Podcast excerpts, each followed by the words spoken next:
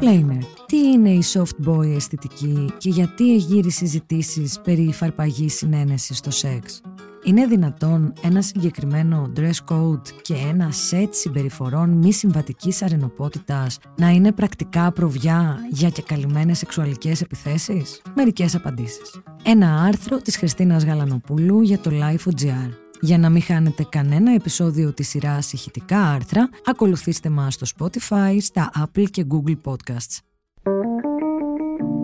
Είναι τα podcast της Lifeo.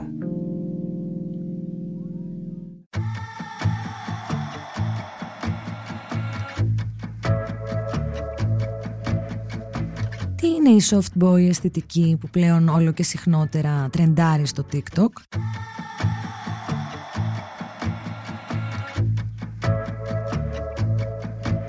Πριν απαντήσουμε σε αυτό, θα πρέπει πρώτα να δούμε τι εννοούμε με τον όρο soft boy. Ο όρος καλείται να περιγράψει μη συμβατικές αρενοπότητες, αγόρια και άνδρες που δεν ασπάζονται την alpha male φιλοσοφία, έχουν καλή σχέση με τον συναισθηματικό τους κόσμο και τη θηλυκή τους πλευρά, ενώ πολύ συχνά λένε ότι είναι φεμινιστές. Τι πρόβλημα υπάρχει με αυτό; Μέχρι εδώ κανένα για να φτάσουμε και στον όρο soft boy που τελευταία ανεβαίνει στα social media, θα αναφέρουμε ότι η αισθητική ενός τρυφερού αγοριού εμπνέεται από διασημότητες όπως ο Τιμωτέ Σαλαμέ, ο Χάρι Στάιλς, ο Πολ Ραντ, ο Εύαν Πίτερς, που αποδεδειγμένα εισηγούνται ένα διαφορετικό στυλ με έντονα θηλυκές επιρροές, κοσμήματα, καθόλου μάτσο στιλιστικές αναφορές, παστέλ χρώματα, βαμμένα νύχια, ιδιαίτερο styling στα μαλλιά και έμφαση στα αξεσουάρ.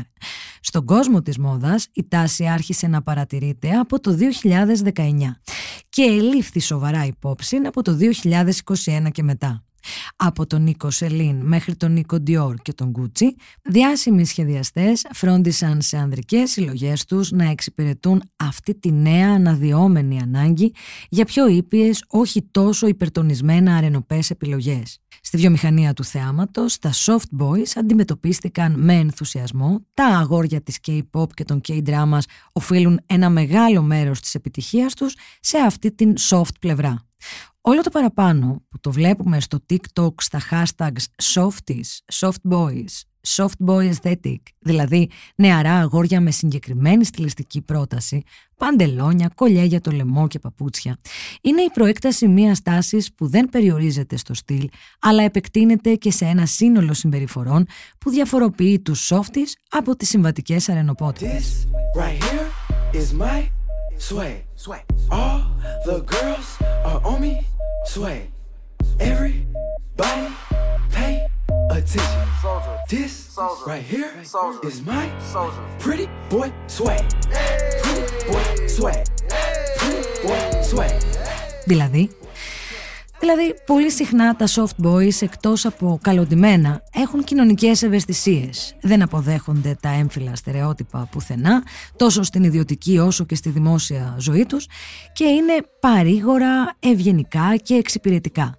Επίσης δηλώνουν αν όχι φεμινιστές, τουλάχιστον εχθροί της τοξικής αρενοπότητας.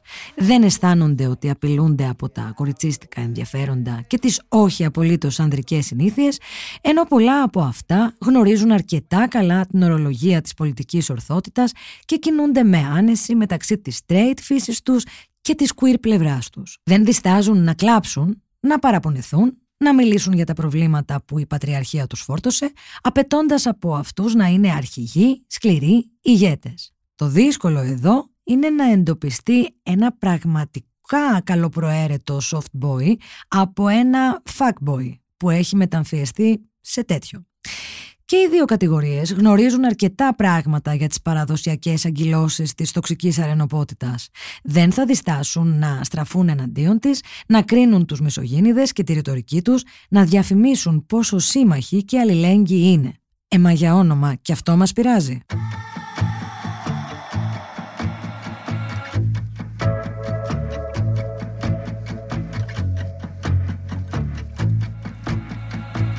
Δεν μας πειράζει ούτε το ιδιαίτερο στυλ, ούτε οι ρομαντικοί άνθρωποι και ούτε βεβαίως οι πραγματικά καλές προθέσεις. Εκείνο που φαίνεται να κρατά σε μια επιφυλακή τον σύγχρονο φεμινισμό είναι η οικειοποίηση θηλυκών και queer στοιχείων αποκλειστικά ως δόλωμα. Η προσπάθεια χειραγώγησης νεαρών γυναικών και η βιτρίνα του ακίνδυνου συμμάχου που πρακτικά εκβιάζει συναισθήματα, καταστάσεις, ακόμα και σχέσεις. Κριτική έχει ασκηθεί και σε επίπεδο διάσημων soft boys με κορυφαία την περίπτωση του Harry Styles, ο οποίος έχει κατηγορηθεί για στεγνό queerbaiting μέσω της τάσης. Λέμε ότι τα πραγματικά soft boys είναι λιγότερα από όσα φαίνονται; Λέμε ότι επειδή το τελευταίο διάστημα η τοξική αρενοπότητα βρίσκεται στο στόχαστρο, γυναικοκτονίες, αλλεπάλληλα περιστατικά ενδοοικογενειακής και συντροφικής βίας, βιασμοί, παρενοχλητικές συμπεριφορές κτλ.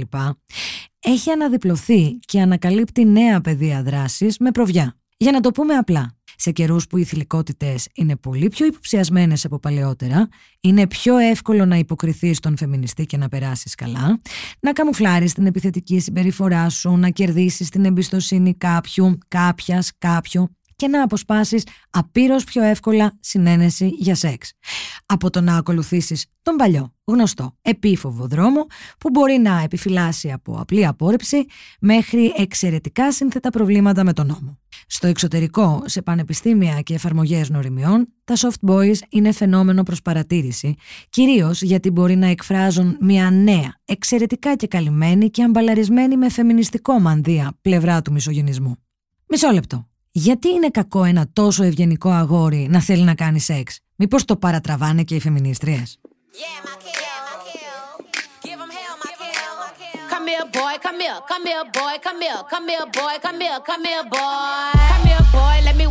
Δεν υπάρχει τίποτα κακό στο συνενετικό σεξ μεταξύ ενηλίκων και ειδικά αυτό το ζήτημα το έχει λύσει ο φεμινισμός πολλά χρόνια πριν. Υπάρχει όμως μεγάλο πρόβλημα με τις χειριστικές συμπεριφορές που ενσωματώνουν φεμινιστική ατζέντα και ρητορική για να προσεγγίσουν γυναίκες. Υπάρχει πρόβλημα όταν κάποια συνομιλεί με τη βιτρίνα ενός φαινομενικά ακίνδυνου φεμινιστή συμμάχου, ενώ πρακτικά συναλλάσσεται με κάποιον που αποσπά συνένεση έχοντας πρώτα απαλείψει τις αντιστάσεις που θα υπήρχαν απέναντι στη συμπεριφορά μιας αμυγός τοξικής αρενοπότητας. Έχουν πολιτικό ή κομματικό πρόσημο τα soft boys; Επειδή το μεγαλύτερο κομμάτι της πατριαρχικής διοίκησης εμφορείται από alt-right ιδεολογίες, συνήθως υιοθετούν αριστερόστροφη ρητορική, χωρίς φυσικά ούτε να την ασπάζονται, ούτε να μπορούν να την εκπροσωπήσουν. Συγγνώμη, αλλά για την Ελλάδα μιλάμε. Πόσα soft boys να έχουμε; Για την ώρα όχι πολλά. Ωστόσο, μια παρατηρητική ματιά τόσο στα social media όσο και στις real life επιδράσεις θα εντοπίσει την παραδοξότητα.